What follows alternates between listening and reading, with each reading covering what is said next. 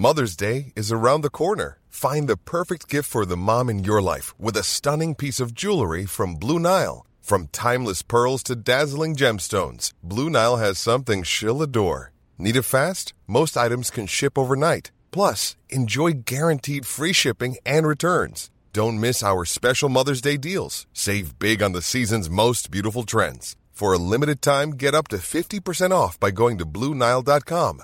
That's BlueNile.com. Hey, I'm Ryan Reynolds. Recently, I asked Mint Mobile's legal team if big wireless companies are allowed to raise prices due to inflation. They said yes. And then when I asked if raising prices technically violates those onerous two year contracts, they said, What the f are you talking about, you insane Hollywood ass? F- So to recap, we're cutting the price of Mint Unlimited from $30 a month to just $15 a month. Give it a try at mintmobile.com slash switch. $45 upfront for three months plus taxes and fees. Promo rate for new customers for limited time. Unlimited more than 40 gigabytes per month. Slows. Full terms at mintmobile.com.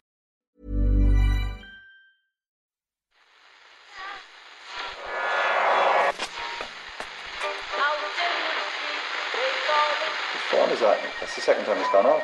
Never go home, they never go home, they never go home, those, those, those boys.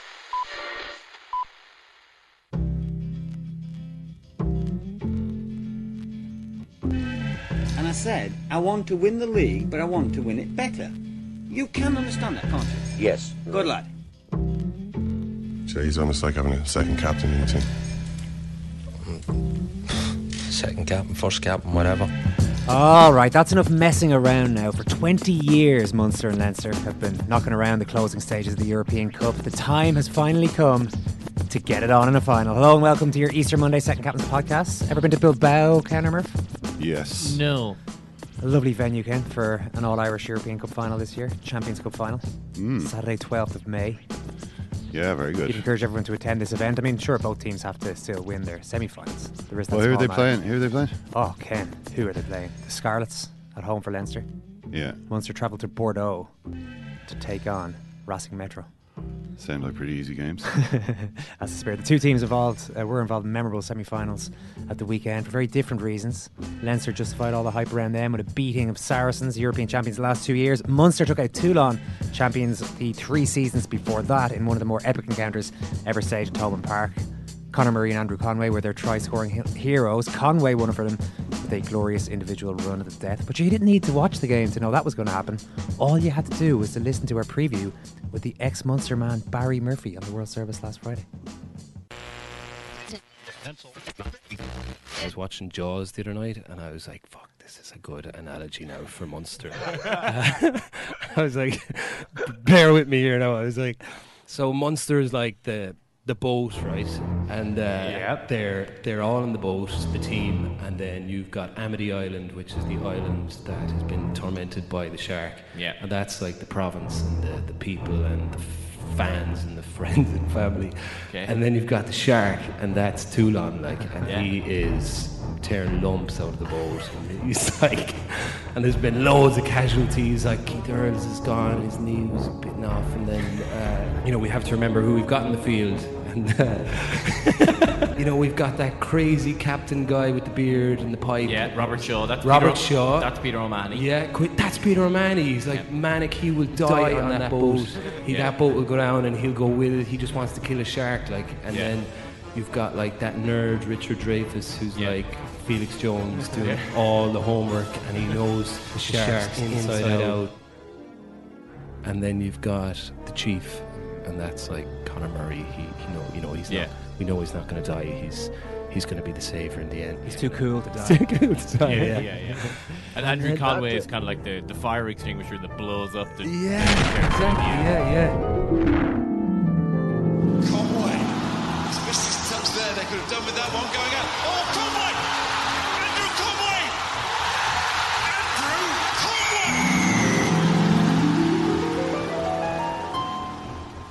Lads, it'll uh, it'll happen.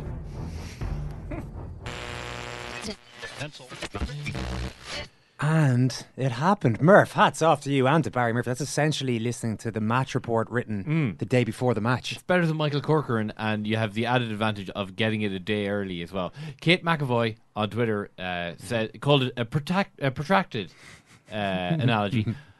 I, I would say that's pretty much accurate. Mm. I, I, I didn't remember it actually being that long. and I think we may even have hacked it down slightly there just for brevity.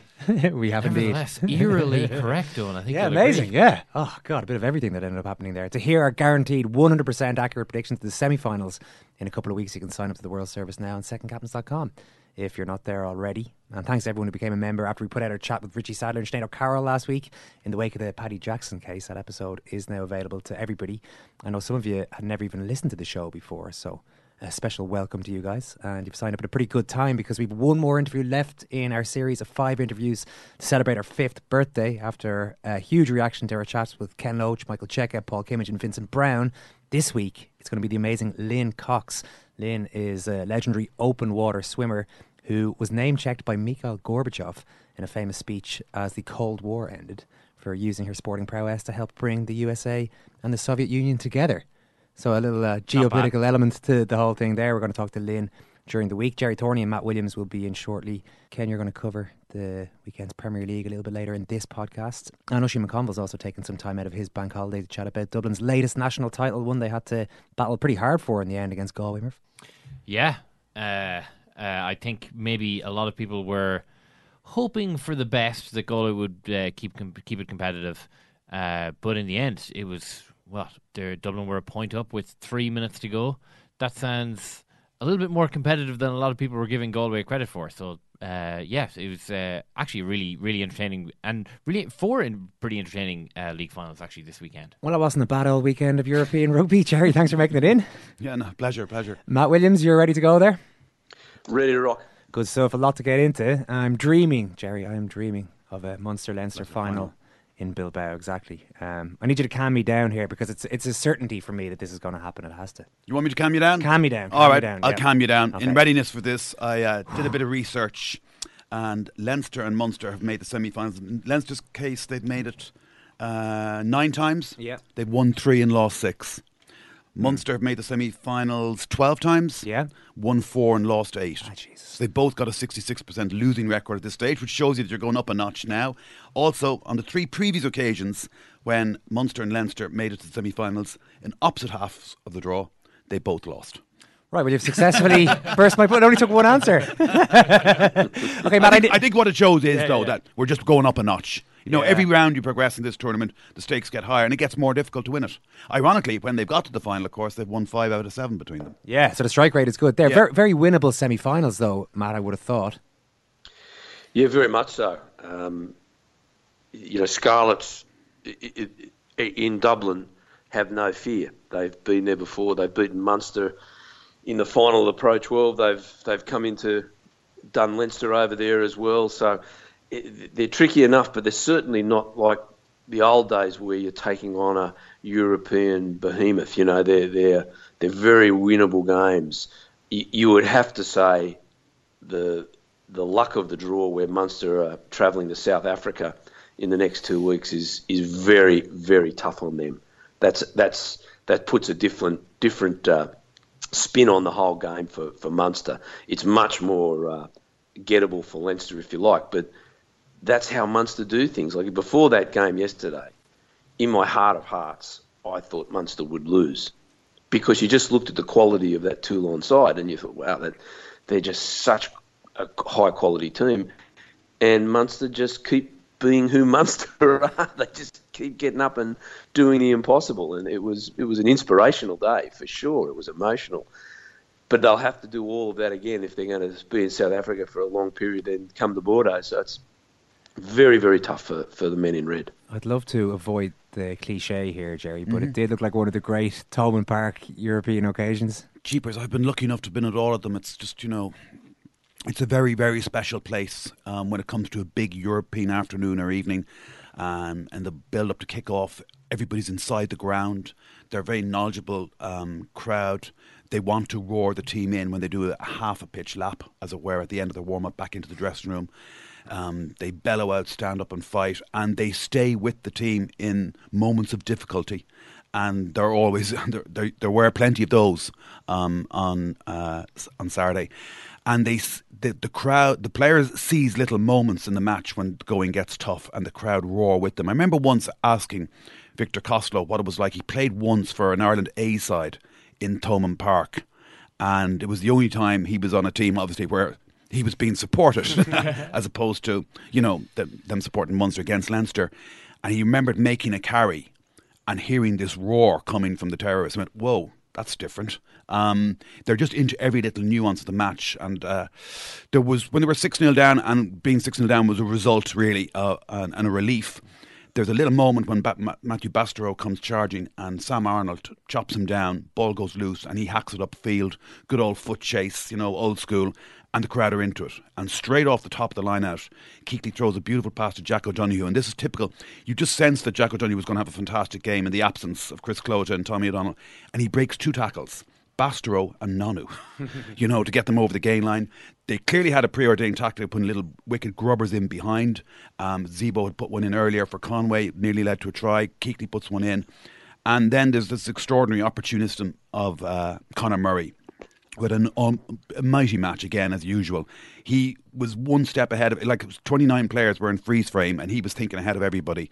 And I think his even his stature won him that try as much as anything else. When when they went when um, Nigel Owens went to uh, John Mason and was another part of the drama filled epic that it was. I think the first half was 56 minutes, the second 52. The game finished two hours, two minutes after it started, and nobody had left the ground and nobody was leaving the ground afterwards. That he referred to Conor Murray by name throughout that dialogue with John Mason. It was the only time in the match I heard him referring to a player by name. and, um, and uh, Joe, Joe, Johan van Graan said they would have to outsmart Toulon as well as outfight them. And they, in that instance, there was a classic case of them outsmarting. And it just shows you that they have they may not have all the, st- the talents that Leinster have, but at Thomond Park especially, and they have still got like the best scrum half all around in the world right now, in Conor Murray, who, like I said, had a phenomenal match, and that got them back in. And then for half an hour they were on top. Then Toulon brought on Trinh-Duc and Alby Mathewson, and then they were on top. It just it ebbed and it flowed like this all the time. There was never more than a score between them. And then even before Conway's try, a little moment they look goosed. It's nine minutes to go. It's a scrum, and they John Ryan gets another shunt on, and Peter O'Mahony clearly illegally kicks the ball, prods it through. Um, Duane Vermeulen cannot pick up, and who's there onto it, latching onto it, with put, getting a foot to the ball, and then picking up, having the strength to put them on the front foot. Conor Murray. Even then, it looked like they'd blown it, but then you come to Andrew Conway's try. The catch alone was would have been catch of the season in a, in a, in a cricket tour, um, and then the slaloming try echoes of Teddy Thomas. It was just sensational. It was, you know, hairs in the back of neck stuff. And you try and put it in the pantheon of great Munster days at Thomond Park, and it's already overflowing. You know, if you pick your top 10, there'll be some classics that would have to be missed out. I think that has to be top five, certainly, maybe top three. Uh, Matty, just for a second to go back to Conor Murray's try there. And I'm uh, what really shocks me watching, and obviously I'm not like coming from a rugby background on this, but the idea that uh, to play rugby you have to have this manic aggression, you have to get yourself up to like this this extraordinary emotional pitch, and Thomond Park obviously helps with all of that and all the rest. But Conor Murray walks around like he's in a boardroom. Um, you know, and like that, it really strikes me that he, he saw a situation there where you know, you'd probably get uh, 20 or 30 experts in the pub five hours later saying, you know, if Murray had picked up at the base of that uh, ruck, it actually would have been a try. But the the difference between doing it, you know, sort of in a bar stool five hours later and having the wherewithal at that exact moment to say, there is no downside to me doing this, and there's a 10% chance that the way the stars have aligned with the various rules that are up for debate here, this try actually stands. To be able to do that in that split second is kind of the exact opposite of what you expect from a rugby player, you know, given what I've said about sort of manic aggression and all the rest of that, and yet exactly what you expect from Conor Murray. Yeah, leadership, isn't it? Um, it's what you it's what you do, not what you say, and um, it's interesting your concept there, Murph. Uh, I, I, think certain positions on a field have you, you, need a more heightened level of aggression. There's certainly back rowers and so on where they're going all day, but you, your nine and ten need to be calm, and you need to be in that that zone where you're making uh, really good decisions under pressure. And if your emotions are too high, um, you can't do that. And, and, and, point at hand is the Italians in the recent Six Nations that cried during the national anthem and then missed 25 out of 100 tackles. You know, it's no point having this emotion if you can't move it through. And you, you know, I thought Conor Murray was the man of, of the Six Nations for my book. Uh, he he did everything. Was exactly as you said. Was calm. Was controlled. His passing and his decision making. you know, and he steps up to the mark. You forget he steps up to the mark and kicks a goal against Wales when Johnny's Sexton's hamstring is, is tightening up on him, and he just did everything. And he, I agree with Gerry's summation. All round, his all round game, he's the best scrum half in the world. But you, you never see him, you hardly even see him smile. he's, he's so in control of his emotions and the events around him. Uh, he's just a, a, man in the peak of his form, in the peak of his career. Uh, and let's be honest, Munster without Conor Murray don't win that game. They don't make the semi-finals. But that's what you need on the big days. On the really big days, you need your big players to step up and play great. And Conor, that that decision making, as you say, the process he went through in a split second. Uh, that's why he's a world class player. You know, and, and, if if we spin back a number of years uh, to people like Michael Lynagh uh, when he played for Australia in that famous quarter final, uh, at, at Lansdowne Road behind the behind the try line, a minute and a half to go. Uh, Ireland have just scored. They don't come out and say, "Come on, boys, try harder." He comes up with a specific plan. Let's kick short. Let's force a scrum. Then we'll play this way. That's why you need your leaders like Conor to keep that calmness and that serenity about them while they make those big decisions. And those decisions won Munster that game. This might be hypercritical, Gerry, but the two tries were freakish in, in different ways. Neither of them came from any sort of pre planning or anything like that. Is this the, the, the one area that Munster still have a deficit in, even when they got a lot of ball in, at, at stages in the second half? There's not there wasn't a huge amount of cohesion necessary to their attacking play. Maybe that's completely irrelevant anyway because they, they did come up with those moments. Yeah, I know what you mean. It, it, the, the, tries didn't come off the training ground in any way, shape, or form. They were down to a, a moment of brilliant individual thinking by Conor Murray and a, and a brilliant execution by Andrew Conway, um, both emanating from French mistakes, really. You know, Gallardo dropping the ball at the base of the ruck when going for pickup, and Francois Trinh-Duc not finding touch, and then his own sluggish chase and Tuisova running infield. So there was lots of mistakes in that defensive line, and they and they maximised those opportunities. And apart from that, didn't create a whole amount. You're right, and I thought even even when they got that attacking platform and Niall Scannell was denied a try by Mathieu Bastareaud from the line at maul, they then go through the phases of a scrum and definitely they panicked. They went wide too early with Keatley's pa- loopy pass to Wootton. It wasn't they didn't have the numbers to execute, and I thought in that moment they might have blown their chance. So yeah, I think there's some validity in what you say. It is hard to break down a, a defence like Toulon's, uh, whereas you look at Leinster's performance against Saracens and the way they, the variety with which they dissected the wolf famed Wolfpack defence, whether out wide early on or through the middle or pick and go just in. Um, they, they really kept Saracens guessing. There was much more variety to um, Leinster's attacking game than was the case of Munster's. Th- that said, defensively, you mentioned Sam Arnold earlier. Mm. He he in particular came in for praises. There's an image of him towards the end, bloody head bandage, face all bashed up. Uh, like you know, he showed that you can actually take down guys like Bastareaud if the technique is right and and well, I suppose it is technically the aggression has to be there. That's a given. But how, how do you think they successfully managed to keep some sort of um, not just on Bastareaud, but some sort of tabs on Nonu and Bastareaud, these kind of players? I, I, think they had a very clear tactic of one shopping low and the second guy in going high, ball and all. Then they managed by and large to limit the um, offloading game of Bastareaud, which is almost impossible to do in its entirety over 80 minutes because I think in what he does in terms of trucking the ball up and freeing his hands to make an offload, I don't know there's a better player around in Europe at doing that. Nonu has added more of a distribution to his game now and was less of a running threat than Bastareaud. And the one time I think it was the two locks. I think Billy Holland executed the try, and Jean Kleyn didn't quite get there on Trinh-Duc to get that get that double tack tackle on Trinh-Duc was the one time he got the ball free for Bastareaud and Ashton runs his trailer. But I think that's what they did. They just successfully first man in, often Arnold chopped them low. Second guy in came wrapped his arms around the ball, and you have to give great credit to Rory Scannell as well. I thought he had a mighty match alongside Arnold. Matt, do you think uh, Toulon maybe it started with the Murray try, or even earlier when they had that disallowed try, when it looked pretty clear that Simon Zebo had slapped the ball deliberately out of play, the, that Toulon got a little bit uh, hard on themselves, or maybe just got you got that feeling that they felt they were being hard done by, and maybe took their eye off the ball, got a little bit unsettled by some of those TMO decisions. Yeah, without doubt, the French teams.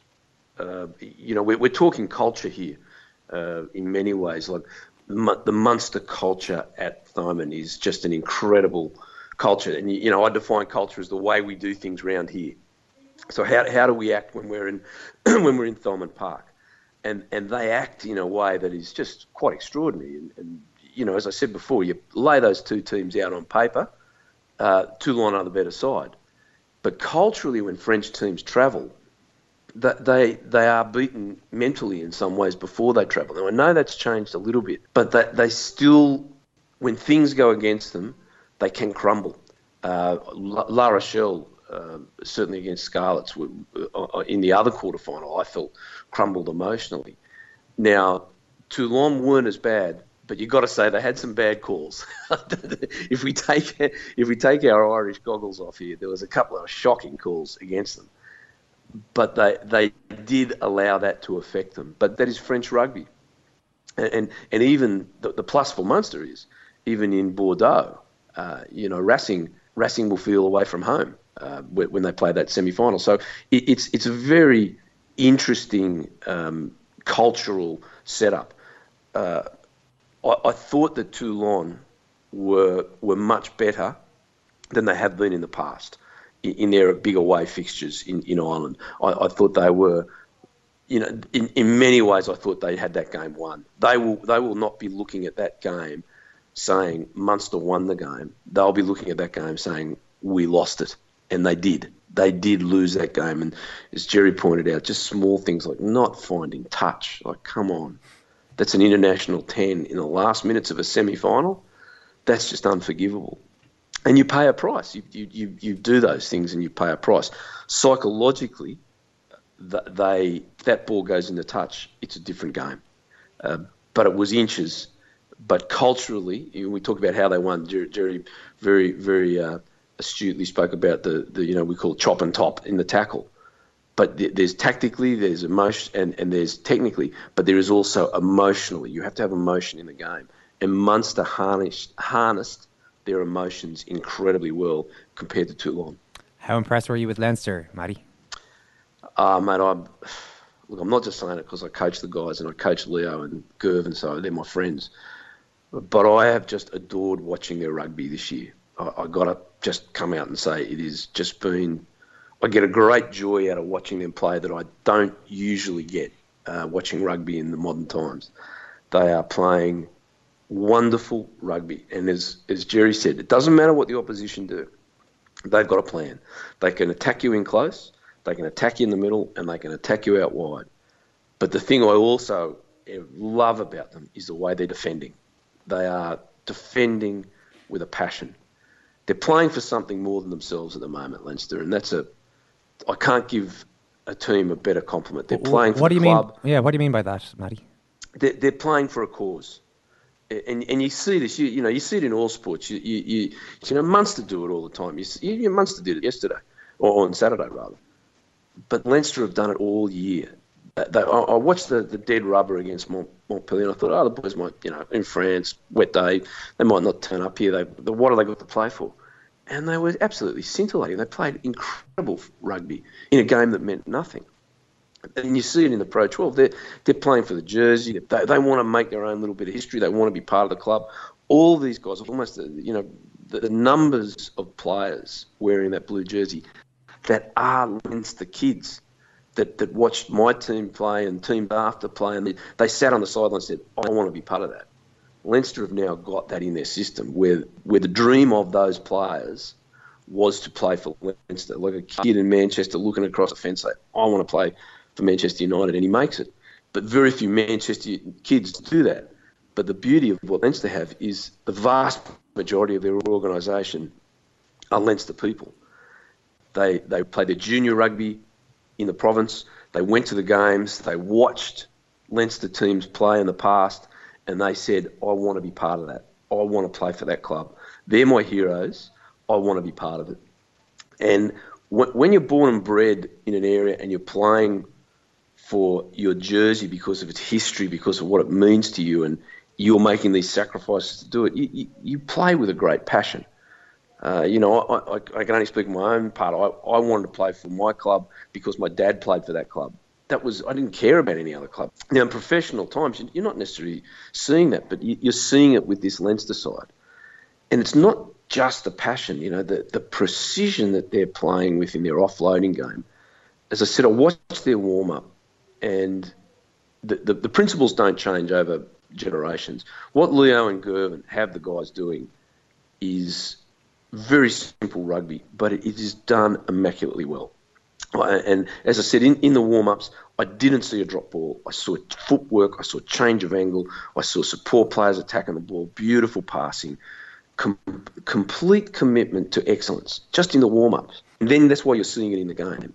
You know, Leinster are, going to have some difficulties because they're the favourites. They're the best team in Europe right now by a considerable margin. They are by some standard uh, above everyone else. Now that's saying something.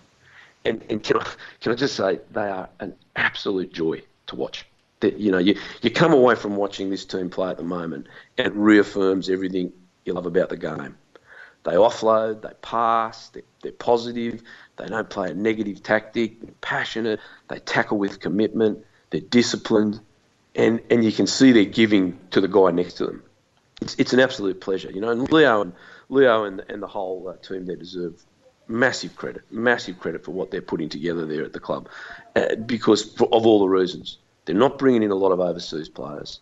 They're producing their own boys to come into it. Their academies, their sub academies are, are, are, just churning out wonderful young players. We looked at the Six Nations uh, game and all those young players, uh, and that says a lot about the whole organisation, not not just the first fifteen of the club.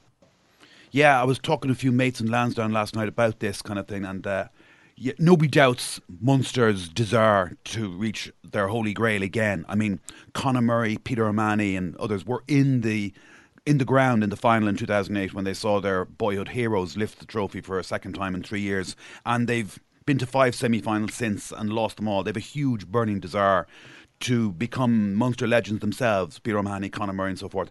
Uh, likewise, Leinster have very much the same desire. As Matty says, you know, they've just come up against clubs backed by millionaires with vastly bigger playing budgets, signing stellar names, World Cup winners, and so forth and so on, Lion Stars, whatever else, and they've dethroned the winners of the, for the last five years in, in, in one weekend.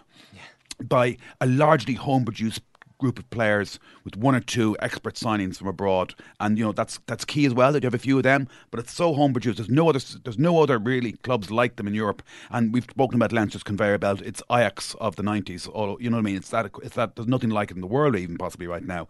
But they have every much as much desire in Leinster as they do in Munster for a variety of reasons. They were a joy to watch last season too like Stuart Lancaster has been a one. The rich irony in England finishing fifth in the Six Nations and not having a semi finalists for the first time since 2012 is that Andy Farrell and Stuart Lancaster have been two, one of the two key component parts mm. in the rejuvenation of Irish rugby, which is a delicious irony to it. And Lancaster, what he's done with their attacking game has been phenomenal. And but the players are always very quick to praise very, him. Very, very. quick to, to and say they have La- Lancaster on an individual basis. Yes. Uh, they've they've done it about one on ones, yeah. and also just as a team, the yeah. players say he's done a lot for us. They really look forward to going to training again. You know, it's just it's just he's been he's been magnificent for them. He's a good guy. He's a genuine bloke, and he's a wonderful record in developing young talent and bringing it through. He doesn't, you know, age is a, is a number to him, and he's done it with that. The core of that English team that Eddie Jones succeeded was all blooded by Stuart Lancaster and Andy Andy Farrell, but they also have the memory of losing two semi finals last year. They played fantastic rugby, streets ahead of everybody else in Europe for much of last season as well, scored the most tries and so forth, and then came up short in their two semi finals. So they've got that memory as well to atone for that. Um, similarly, the new breed want to be part of that success that they witnessed as kids growing up the three and four years. You've got the older guard like Johnny Sexton, Rob Kearney desperately want to get that fourth star in their crest, equal the Toulouse record. You've got a guy like Jordi Murphy who knows he's leaving at the end of the season. Um, so they've all this motivation as well. And they are the best team in the competition, and that's almost unnerving because the Scarlets are going to bring a whole host of different problems to what Saracens did. Much more variety, much more of an offloading game than Saracens produce. But it's funny how, touch wood, the best team invariably wins this competition. Even though there's a knockout element to it at the end, you think well, back to when Toulouse were in their pomp, when you think Wasps were in their pomp, Leinster, Munster, laterally Toulon and then Saracens. The best teams, with the obvious exception maybe of Clermont one year, have invariably won this competition. Um, the only problem now is that they're fifteen. They're fifteen to eight on favourites, so they're unbackable. Yeah, well, Saracens were, dis- were disappointed. I don't know if we have to harp on too much about them. Um, certainly in attack, as you say, they, they, they just didn't offer as much as a lot of, um, as you'd you'd expect of a team as great as they have been for the last couple of years. Defensively, they seem to have a very clear objective to get at the Irish 10. out half. They're not the first team to try this one now. Afterwards, uh, Mark McCall said that no, we uh, well, we were trying to get at him in the sense that we just wanted to rush him into decisions and make him make his plays, pass it or kick it a bit quicker than he ideally wanted to. Uh, the problem with their plan was that it seemed to backfire a bit. Certainly, according to Leo Cullen, it opened up little pockets of space around the place that they were actually able to exploit, which teams maybe have to be aware of when they play against Sexton. There's- this thing of trying to rush them doesn't actually necessarily work. And you think back to that um, long raking kick by Garry Ringrose into the corner, um, which led to one of the scores. I think that was from Nacewa going in at out half as first receiver, and Johnny Sexton getting the ball in a bit more space. He runs hard, fixes two defenders, and then releases Ringrose. Um, they're a very intelligent team, Leinster. They work things out on the pitch, and uh, I think. In regards to targeting of Johnny Sexton, I think we'd be much more angry about it if Saracens had somehow pulled off an unlikely victory. Then we'd be looking at certainly. I thought Maro Itoje's was a cheap shot. I thought um, the one by Richard Wigglesworth. If you look at it again, he leaves the ground and puts his shoulder um, high into Sexton, into around about his chin area, and I've. I'm, I don't blame Saracens so much and, and Wigglesworth so much. It's the officials. The French TMO has a duty of care to the players on the pitch, and he should have brought Jerome Garcès's attention to that. Some incidents are difficult to spot in the That Middlesbrough wasn't. game. That wasn't. That's That really wasn't. clear because that's where the that ball was, is. That was a yellow card all day long, and rugby is a care of duty, like I said, to its players. Uh, what did you make of the the uh, Dan Leavy is the one who's getting most of the praise. Matt certainly got man of the match award. Well deserved, do you think? Yeah, the young man's just grown in stature over the last few months. Uh, he, he was a good player, and uh, I, I remember talking to Shane Jennings about him, asking him some questions. And uh, Shane was a very good back rower himself, and he really rated him. But it, I think he's a classic example of you, you put a guy in an environment and you don't know where their growth will stop. And, and he's one of those players. He's just maturing. He got better during the Six Nations with, his, with the opportunities he had there. And I thought he had an outstanding game. He's grown and improved. And that's the beauty of putting these young guys in these environments is that they, they do grow. Chrissy Henry is a great example of that, where he was on the bench for many years, really got his opportunity through some, some injuries and just took off. And, and I, I, I thought Leavy's played outstanding uh, rugby in the last few months. And, and he, you can see they, the, the other thing they get is they get a self belief. They start saying, I, I- I feel comfortable here, I belong here, I, I know I can do better. They're not intimidated by it. And in a big stage, uh, he, did a great job. And just to pick up on Gerry's point there, I, I completely agree that it was the officials that were at fault. Uh, you got to, Sexton has to be looked after. This is this, and officials, people have to know going into a game that he's getting hit late. He's not getting hit late once or twice. Everyone gets hit late once or twice because other players make errors and so on. But Johnny Sexton is getting hit late every game, and, and you know it's it's right out of order at the moment. You know, once or twice, a yeah. That why that official didn't act on Wigglesworth's hit is beyond me. And you know, if I was uh, uh, Mick Dawson, the CEO of Leinster, I'd be I'd be starting to put some pressure on the referees before the game in a nice way, saying, "Listen, you- got to you got to make sure that this world class player is not being treated illegally and with foul play because he is." Uh, I, I thought it was a very a couple of very very poor decisions uh, as far as looking after the, the, the well-being of the player around the field, and, and the officials should hang their heads in shame. And you certainly hope in the future that, that, that justice is done. There was a moment, Gerry, before the England Ireland game, the Grand Mhm. Slam game, when their players were on the way out of the field. I just saw Dan Leavy give uh, Rory Best a little squeeze on the shoulder, a little kind of encouraging pat on the shoulder. And I just found it kind of striking because Rory Best has got about a million caps. He's the captain of the team, has been in this environment a million times. Leavy hasn't. Is one of his first few caps. And he feels comfortable enough to give a bit of a G up to a guy with, with all that experience. Like he has this sort of a mental edge to his game that I think is uh, ideal for high level sport and for the kind of environment that he's in on a weekly basis. Question is, what happens if Sean O'Brien is back available? Yeah, Van der well- Flier, obviously Dan Leavy will still play, but what do you do if Rhys Ruddock is back now? Mm. You've got all these Jack guys, Conan. Jack Conan, and obviously uh, Fardy deputised well Yeah, yesterday. yeah. If everyone's available, what's your back row for Heineken Cup semi final. Well, you're right. Leavy's the first. That's his form at the moment. Um, so he's first in, and then it's a question putting two around him. Rhys Ruddock was playing some sensational rugby before his injury. If he, it'll be very interesting over the next two weeks. They've got a, unlike Munster, they've got an ideal build up. You would have thought at their semi final, two home games against Zebre and Benetton, and they can rotate their squad, have a look at a few players, and presumably Sean O'Brien and Rhys Ruddock might get a few games, and maybe Jack Cohn as well. So it's a really difficult one to pick. Um, Leavy, yeah. Rhys Ruddock at his best, yeah, and Sean O'Brien at eight. yeah.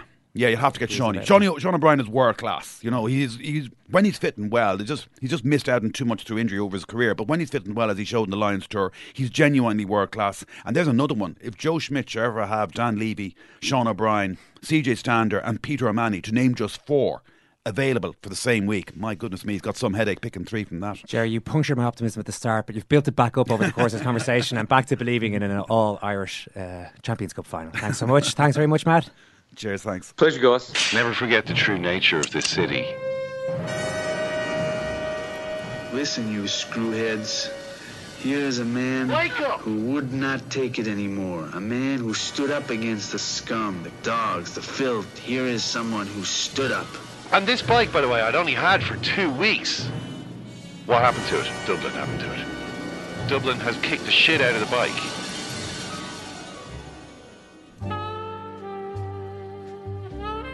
There was a few minutes when I blithely believed that I lived in a civilized city. I arrived home. It was already dark. There was rain and mud everywhere. Oh my god, this town!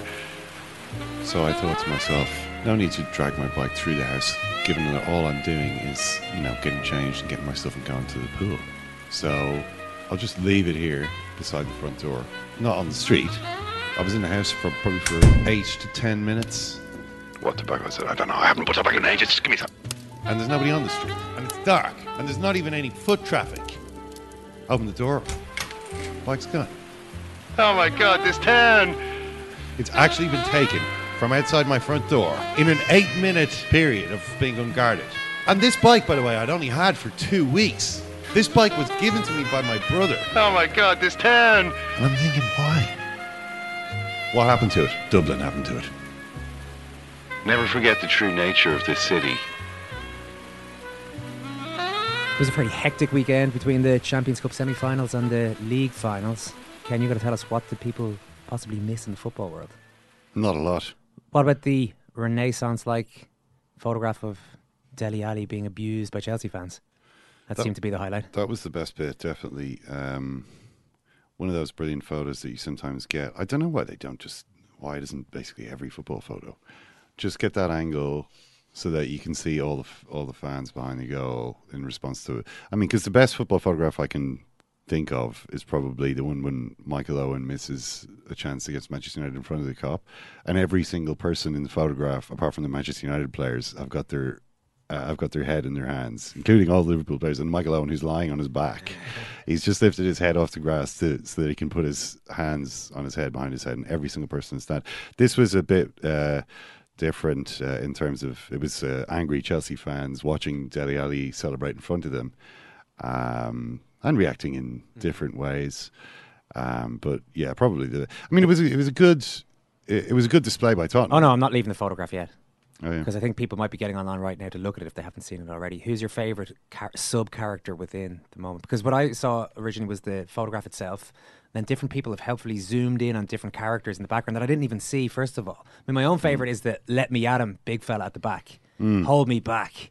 There's Yeah. a guy as though he's about to run down 25 flights of stairs to get onto the pitch to assault Ali Ali, which wasn't going to happen. But then there are other people in the background who you don't even see at first glance. Mm. Um, every everyone is funny in their own way. Uh, there's a guy at the back who, kind of a bearded man, who's watching with an air of resignation, uh, just with one, just uh, flipping Dele Alli the bird with one hand while keeping his other arm folded across his chest uh, in a kind of disinterested manner, uh, as though he's just saying, you know, my heart's not really in this, but I know what I've got to do as a Chelsea fan at this moment. So it was impressive, I suppose you're saying.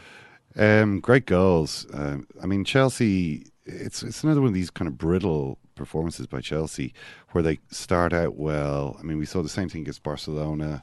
We saw the same thing against Manchester United, where they start off uh, well, uh, actually get into the lead, and then just kind of fade from the game. And Tottenham really.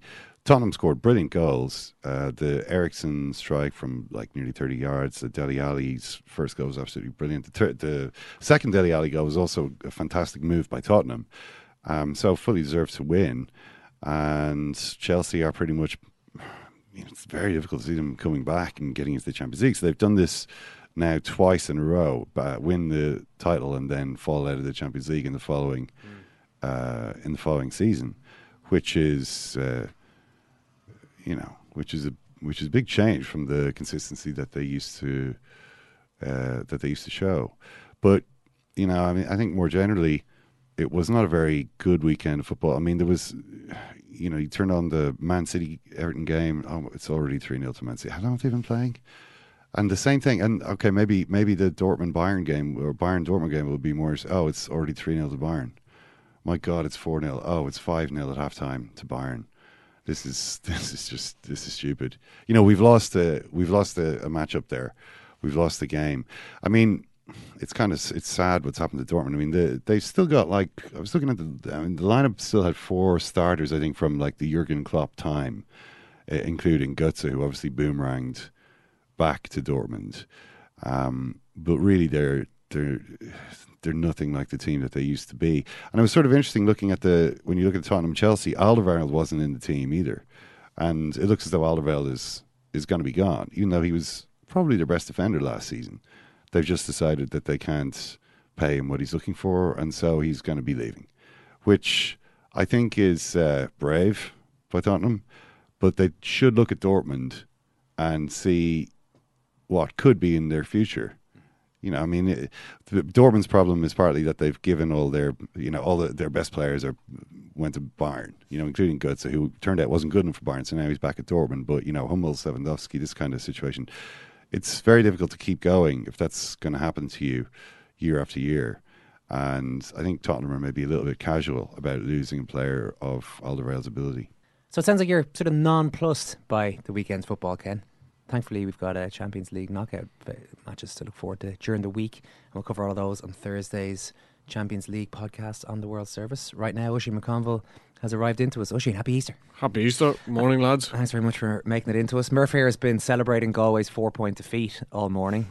what did you make of it? He's delighted.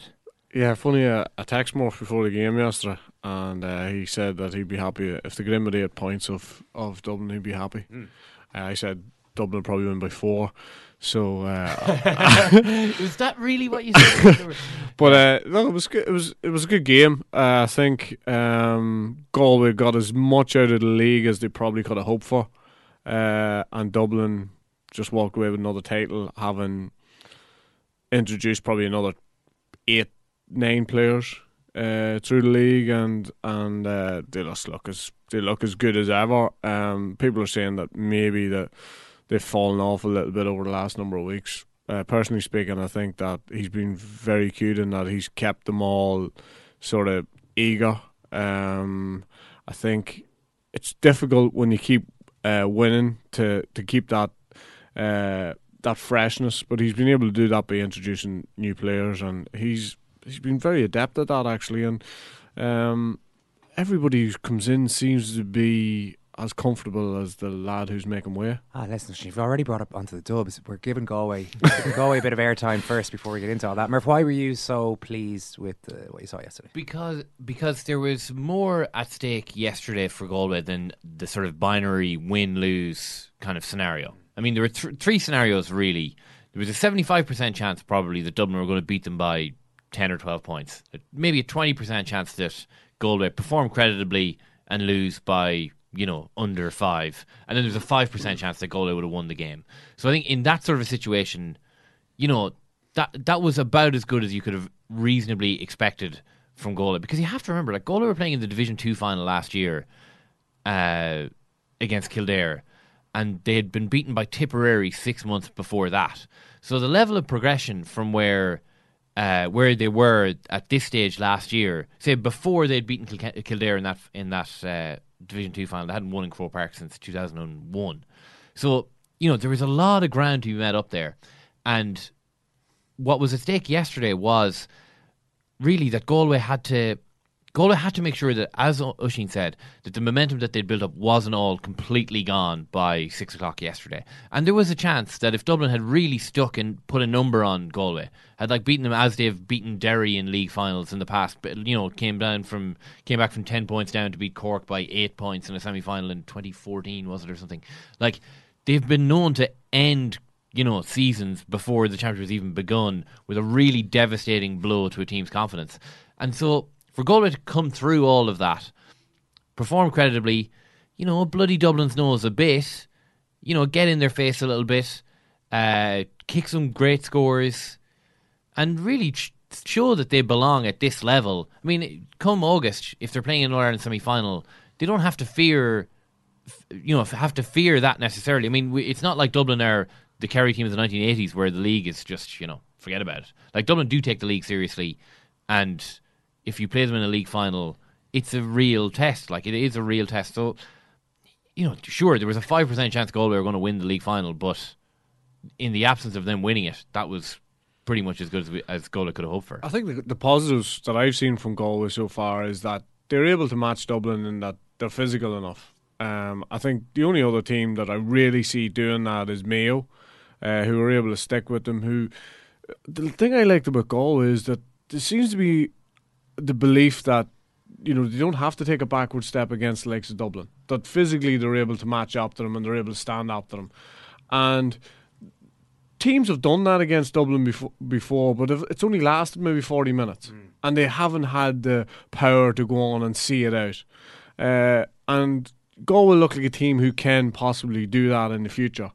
Uh, there's a serious buy-in. Like if you're trying to think what has changed dramatically over the last 18 months with maybe last 12 18 months with this Galway team it just seems to be simple that people have bought into it. They've seen a little bit of a chink of light and they thought maybe success is round the corner for this team. And they they look in better shape. Um, they ha- obviously have worked on the system that they're that they're playing. Um, the negatives is that somebody always suffers through the system if I look back on Jim McGuinness's reign, I look at Patrick McBrearty and I look at the footballer he is today, and he was somebody who really struggled under that regime. He was in, he was out of the team. Uh, when I look at Galway, there's a couple of players who could possibly suffer as a result.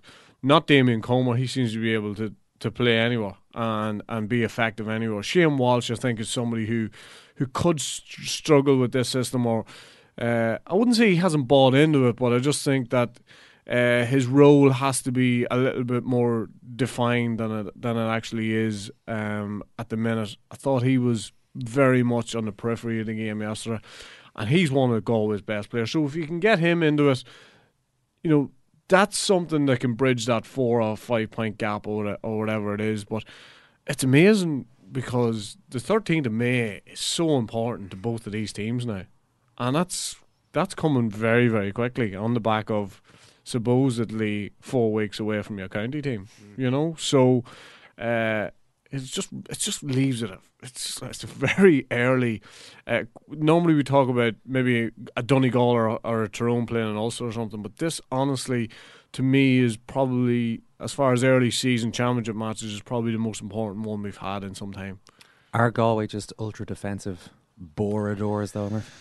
boradors, I like it. Thanks, um, well, it's interesting because a lot of people have been talking about Paddy Tally and you know the impact of Paddy Tally, and there's no doubt about it. Paddy Tally has had an impact on this Galway team. But in the 2016 Connacht final against Roscommon, the drawn game in Pearse Stadium, Galway are playing this system. Yeah. So this idea that Galway have all of a sudden on the back of you know the northern influence of Paddy Tally, like honestly, Ulster people must get so annoyed at this. Like, you know, Kevin Walsh comes in like as Galway as can be installs this system two years ago. The players are just getting better at it, but the arrival of a northern coach automatically means, oh well, Galway have like you know burnt the burnt you know an effigy of Sean Purcell, you know because you know like it's bizarre. Like I do find it very strange.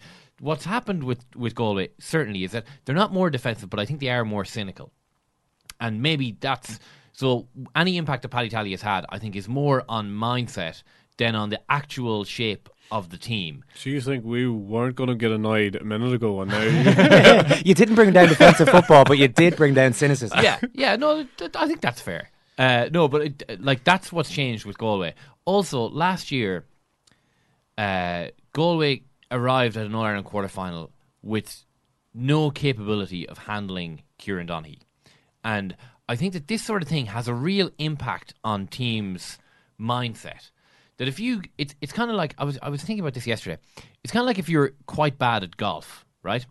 Okay. And I can definitely identify yeah. this one. Continue. And you can't hit driver off the tee. You just you don't know what to do with the driver as a club, right? So you're you're standing on a tee box, you're holding a seven iron, and you're like, this isn't golf. You know, you can get pars. You know, you can like bomb, bomb like hit three really good seven iron shots, hole a putt, it's a par, well done. But you're not playing the game. Like you're not actually you're not playing the game as it's meant to be played, right? So we went into the the Galway went into the, the Kerry quarterfinal last year with a fullback who had never who never really played championship, and Galway asked him to do a job on one of the best full forwards of the last twenty years, and it you know that, that the the idea that okay we don't have anyone to handle Kieran Donaghy, therefore we have to do something daft to try and handle Kieran Donaghy. That kind of goes through a team, particularly a team that haven't really won a whole lot. Like that hurts your confidence when you say we don't have the manpower here, we don't have the personnel. Now Sean Andy O'Callaghan is going to make some mistakes. He made a big mistake in the last minute of the game, got turned over. Dublin got the fourth point to, to ensure the win. But Sean Andy O'Callaghan is a brilliant footballer, is a brilliant fullback, and he and Peter Cooke at midfield gives Galway uh, a spine. So you can see the team. That's what Sean Andy O'Callaghan was given the number three jersey on the first of January. He's going to be there for the rest of the year. As so, the personnel uh, additions have been huge in the last nine or ten weeks, and that's something that maybe gets overlooked because it's easy to say Paddy Tally came in with a defensive sort of mindset. Also, as you say, the players are buying into it so much more, uh, and I think maybe that that's that that may be a Paddy Tally influence. It might also just be we've beaten Mayo two years in a row. We're coming here. You know, we won five games in Division Two last year. We won a final you know, sure, we let ourselves down badly against Roscommon in the conference final, badly against Kerry, but we're winning more games than we're losing now. And so, you know, it's this kind of uh, idea can very quickly set in that in January he arrived, Galway are transformed. I think there's a lot more to it Yeah. than just just his influence. No, I would agree with that. I think you know Galway have been the semblance of this system for some time. I think uh, I think Tally can add to it. I think he can he can tweak it a little bit, uh, and they can play a little bit the way St Mary's played to, to win the Sigerson. Yeah. Although I still think that uh, there's a certain mindset needed to play that game, and not everybody has that mindset. And that may there may be collateral damage along the way, and some of that collateral damage may be very good footballers, and that has been the collateral damage that has happened with Ulster teams in the past. I also think that when Galway look at this particular video, um, when they go back and they do the video analysis on what, what went on yesterday, there's a huge learning curve for them. Uh, as far as you, Dean Rock's goal chance, the way the ball went through the hands for that that particular uh, that particular chance was phenomenal. Okay, players just coming off the shoulder at brilliant angles. Galway had a couple of opportunities to do that. The per- the one that I would pick out was the Paul Conroy one towards the end of the game. Three two men go, running two off his down, two men running off his right hand shoulder, one man running off his left hand shoulder, and he dummies and he tries to he tries to kick it over, drops short, and Dublin go up the field and get and get a point. When you when you sit in front of of of that in a in a room and you're going through it, and you pick that situation out, and there's a couple more situations they can pick out. There's huge learning in that, and and that's something that uh, Galway will need to do. They need to become a lot more unselfish, like the way uh, like the way Dublin have become. Well, and particularly when, whatever way you dice it up, when you, you approach the game with a predominantly defensive attitude, by definition, when you have your chances, you've got to be pretty clinical with them. So you actually have to fine tune that game. That that's nearly nearly the most important part of a defensive game plan is being able to take the few chances that you do get. And we saw that even you know, with Tyrone's game plan falling apart against Dublin last year. They just couldn't get it, couldn't get. They, well, first, that's maybe a bad example. It was just a complete malfunction. But you do have to be particularly clinical if you're only going to get X amount of chances per game. Yeah, you do. You do have to be very, very clinical in that system, and there's players in that Galway team who are very, very clinical. Yeah. Uh, and Just decision making. yeah, Comer's decision making yesterday was phenomenal. I don't think he made the wrong decision at any stage during the game. And I think one thing he was able to do, he was able to be direct and go at the Dublin defence and get five, six free kicks, whatever he got. Kicked a uh, couple of uh, very, very good scores. Uh, looks very comfortable in whatever role he plays. But as I say, there's a couple of players who maybe just haven't uh, got there with it yet. And you know that Conroy, uh, that Conroy uh, opportunity when he's coming up the field, and he's got two guys there. There was a goal opportunity. There was a possible goal opportunity, but worst case scenario, you got to come away with a point, and then you got to press the kick out. Mm. Do you know what I mean? And uh, that probably just didn't happen enough for Galway yesterday. You said that you think the Dubs are as good as ever, which is is not the view shared by everybody. Um, we won't really know until the championship kicks off. Gavin was Jim Gavin, not that he ever is going to say too much after a match, but he was very clear in setting out how impressed he was with the, the desire that the team have shown so far this year, and they've won another league campaign despite everything they've won so far. While they're as composed on the ball as ever, um, and as mentally resilient, have they lost a little bit of the swashbuckling nature of their play over uh, maybe the last year? Yeah, well, I just think that at this time of year, swashbuckling football and the and the conditions we've had, just probably, uh, you know, that they're probably not a good marriage at this stage. Defensively, I would say that they may have gone back a little. Right. Defensively, I think they might have gone back, shipping a, a fair few scores. Um, but other than that, uh, the reason why I think they're as good as as good as they've ever been is because they've managed to be able to to get to where they got there and to win a league, introducing players who are uh, very inexperienced and have able to go go into the team and do a job. And uh, when I look at the team that played yesterday, um, you know Scully, Howard, you know, I'm not sure if they are the right fit for for going in the championship. You probably can afford to play one of them, but not both of them.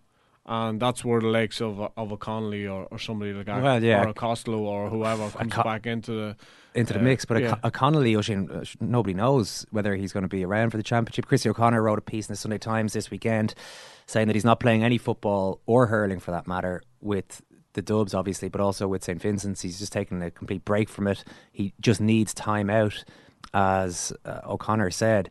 Everyone's a little bit confused as to how long that timeout is going to be and how long does Jim Gavin wait. Nobody knows what kind of conversations have happened behind the scenes, but it is a funny one. It's a, it's a player who should be at the peak of his powers, maybe not available for Dublin this year. He's played. A, he's played a huge amount of football if you consider what he's done with his club and his county. Um, so I don't think that the actual time out will do him any sort of harm. I've been more worried about Jim Gavin getting a little bit prickly when he's asked about it. Do you know what I mean? And uh, you know the indecision. I don't understand the indecision. I mean, surely that the lines of communication are open, and if they are open, then Jim Gavin should have been able to say to us yesterday. Well, you know, he he'd be back in two weeks, or he'd be back in three weeks, or a time scale, or whatever. You know, because uh, the thing about the Dubs is that they probably won't really kick into proper training until maybe uh, the middle of May or maybe coming towards the end of May when they really start to uh, zone in on the championship. Because I think uh, in Dublin there's a couple of rounds of championship, so probably the next three or four weeks are completely out. So he has an opportunity to uh, to refine that that. Uh, um, If Diarmuid Connolly doesn't play for Vincent in the first two rounds of the Dublin Senior Football Championship, it's pretty hard to make an argument that he's going to play for Dublin later in I, the summertime. I, I can't see him not playing for St Vincent's in, in the in the Mm. Dublin Championship, and I can't see him uh, not being involved for Dublin this year. I, I don't care what's going on behind the scenes. I'm, I'm pretty sure that uh, whatever has gone on behind the scenes or whatever is happening, that it can be sorted out. I don't think it's a. I don't think there's a. I don't think there's a, a massive problem. I think Connolly is Connolly's a he's look at he's one of the best Gaelic footballers we've ever seen, and he probably is annoyed that he's not getting a little bit more game time. Especially coming towards the end of last year's championship when we all thought that he was going to have a massive part to play and he had a very very small part to play and I say that that is annoying him. But I say if Jim Gavin does get him back and he gets him back in the right frame of mind well then that's why you would have to think that it's it's a scary thought. When you when we've named well we we can we can go with Eoghan O'Gara we can go with Dame O'Connolly go with Colin McCoskell go with Paddy Andrews none of them you know really played much of a part yesterday apart from uh, Costello so Is there a danger though that, and the reports are that he isn't going to be playing for St Vincent's? You seem to think that he probably will. That if he doesn't, that's a different thing than just taking a break from the Dubs. You, you step away from the intercounty scene. I can I can see why a players. It's, it's no harm to do that every now and again. I would say and just get take the pressure off a little bit. But if you're not playing for your club, it does not show that you've. It strikes at something deeper. Yeah, than- you've fallen out of love with the game, Yeah, which isn't necessarily. I don't know. I'm sure you've seen this happen to players, not as Absolutely. high profile as him, but you, you do see players who just more get and more, fed up with more it. and yeah, more yeah. players, are, more and more. That's happening to more and more players. Uh, as I say, I expect him to play for St Vincent's, um, but if he doesn't play for St Vincent's and he does take some, uh, take some time away, th- that still has to come down to that has to be a massive blow for the Dubs. Has to be a huge blow, and.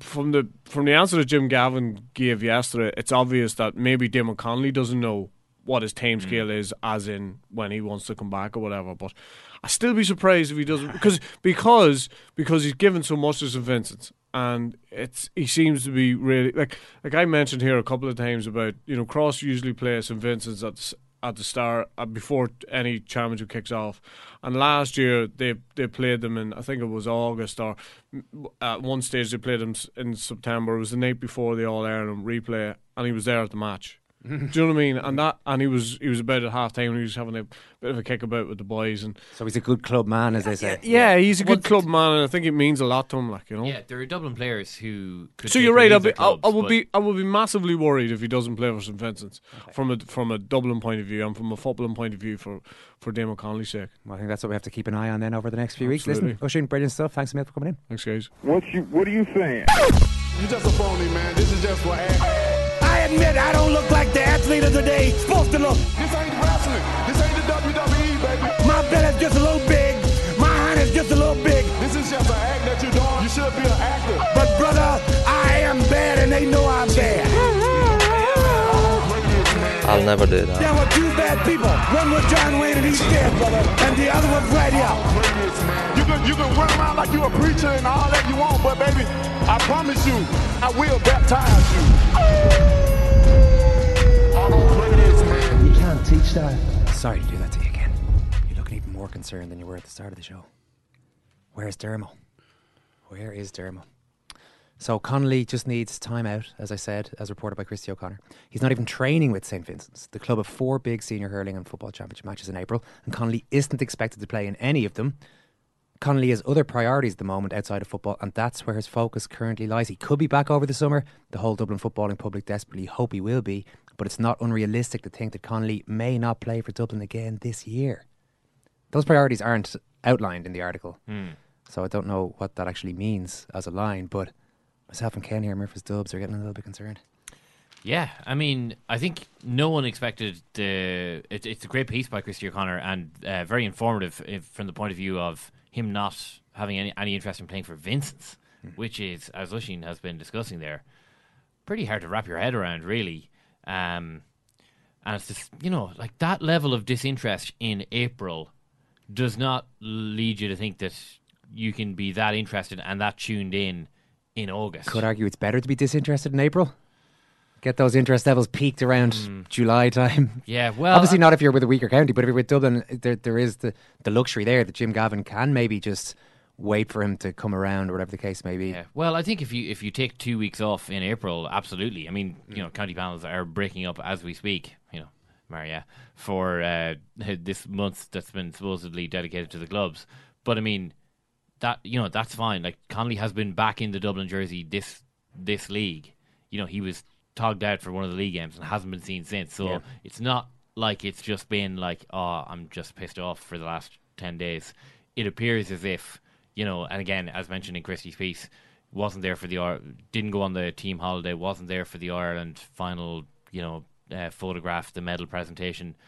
this is not a, you know, I'm having a bad couple of weeks. I'm just not feeling feeling it at the moment. It's, it's a bit longer term than that. and there are no, what's- uh, there's no, inf- no clear information. And management teams are within their rights to keep things under wraps if they want to, but they have to understand that if you don't s- say something definitive like he'll be back at the end of the league or something like that, then of course everyone's just going to guess and if, maybe if your assume answer he won't be to back will well. he be back is please God, as Jim Gavin said yesterday, that's not going to assuage too many people. I don't think. It's not really enough for me, to be honest.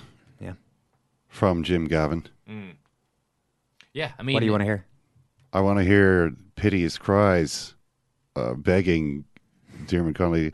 I want to smell frankincense, drink offerings, savor of burnt sacrifice. This is what I want. Uh, I, I don't know how else you're going to get Dermot Connolly to stop sulking in his tent, but you know he needs to. Um, uh, is it ego? Is it ego on the On side the of Dermot part of Connolly? Connolly or on the part of Jim s- Gavin is there refusing to? Is there something in in Jim uh, Gavin, leader of this, you know, latest in the in the long line of of uh, very successful Dublin managers in recent years, that you know um, makes him sort of balk at the prospect of abasing himself, crawling to Dermot Connolly and begging him Mm. to come back to the team. Well, I would say he's second in a line of really successful managers. Well, In there's a, there's a line. He's he's the, he's the latest in the line. If Yeah. you're- he's not the first, and he won't be the last. Eoin. you know, and uh, I, I want der- I want the champ. Mm-hmm. You know, I think, and I think I speak for every everyone.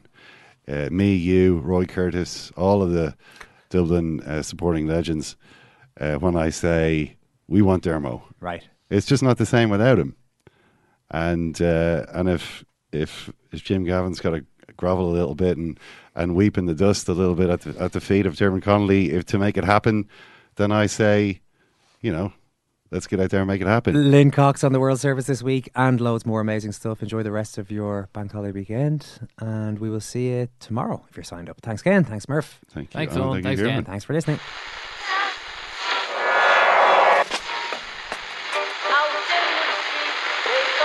Whose phone is that? That's the second time it's gone off.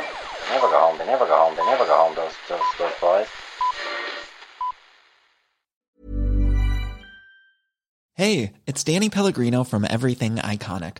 Ready to upgrade your style game without blowing your budget? Check out Quince. They've got all the good stuff shirts and polos, activewear, and fine leather goods, all at 50 to 80% less than other high end brands. And the best part? They're all about safe, ethical, and responsible manufacturing. Get that luxury vibe without the luxury price tag. Hit up quince.com slash upgrade for free shipping and 365 day returns on your next order. That's quince.com slash upgrade.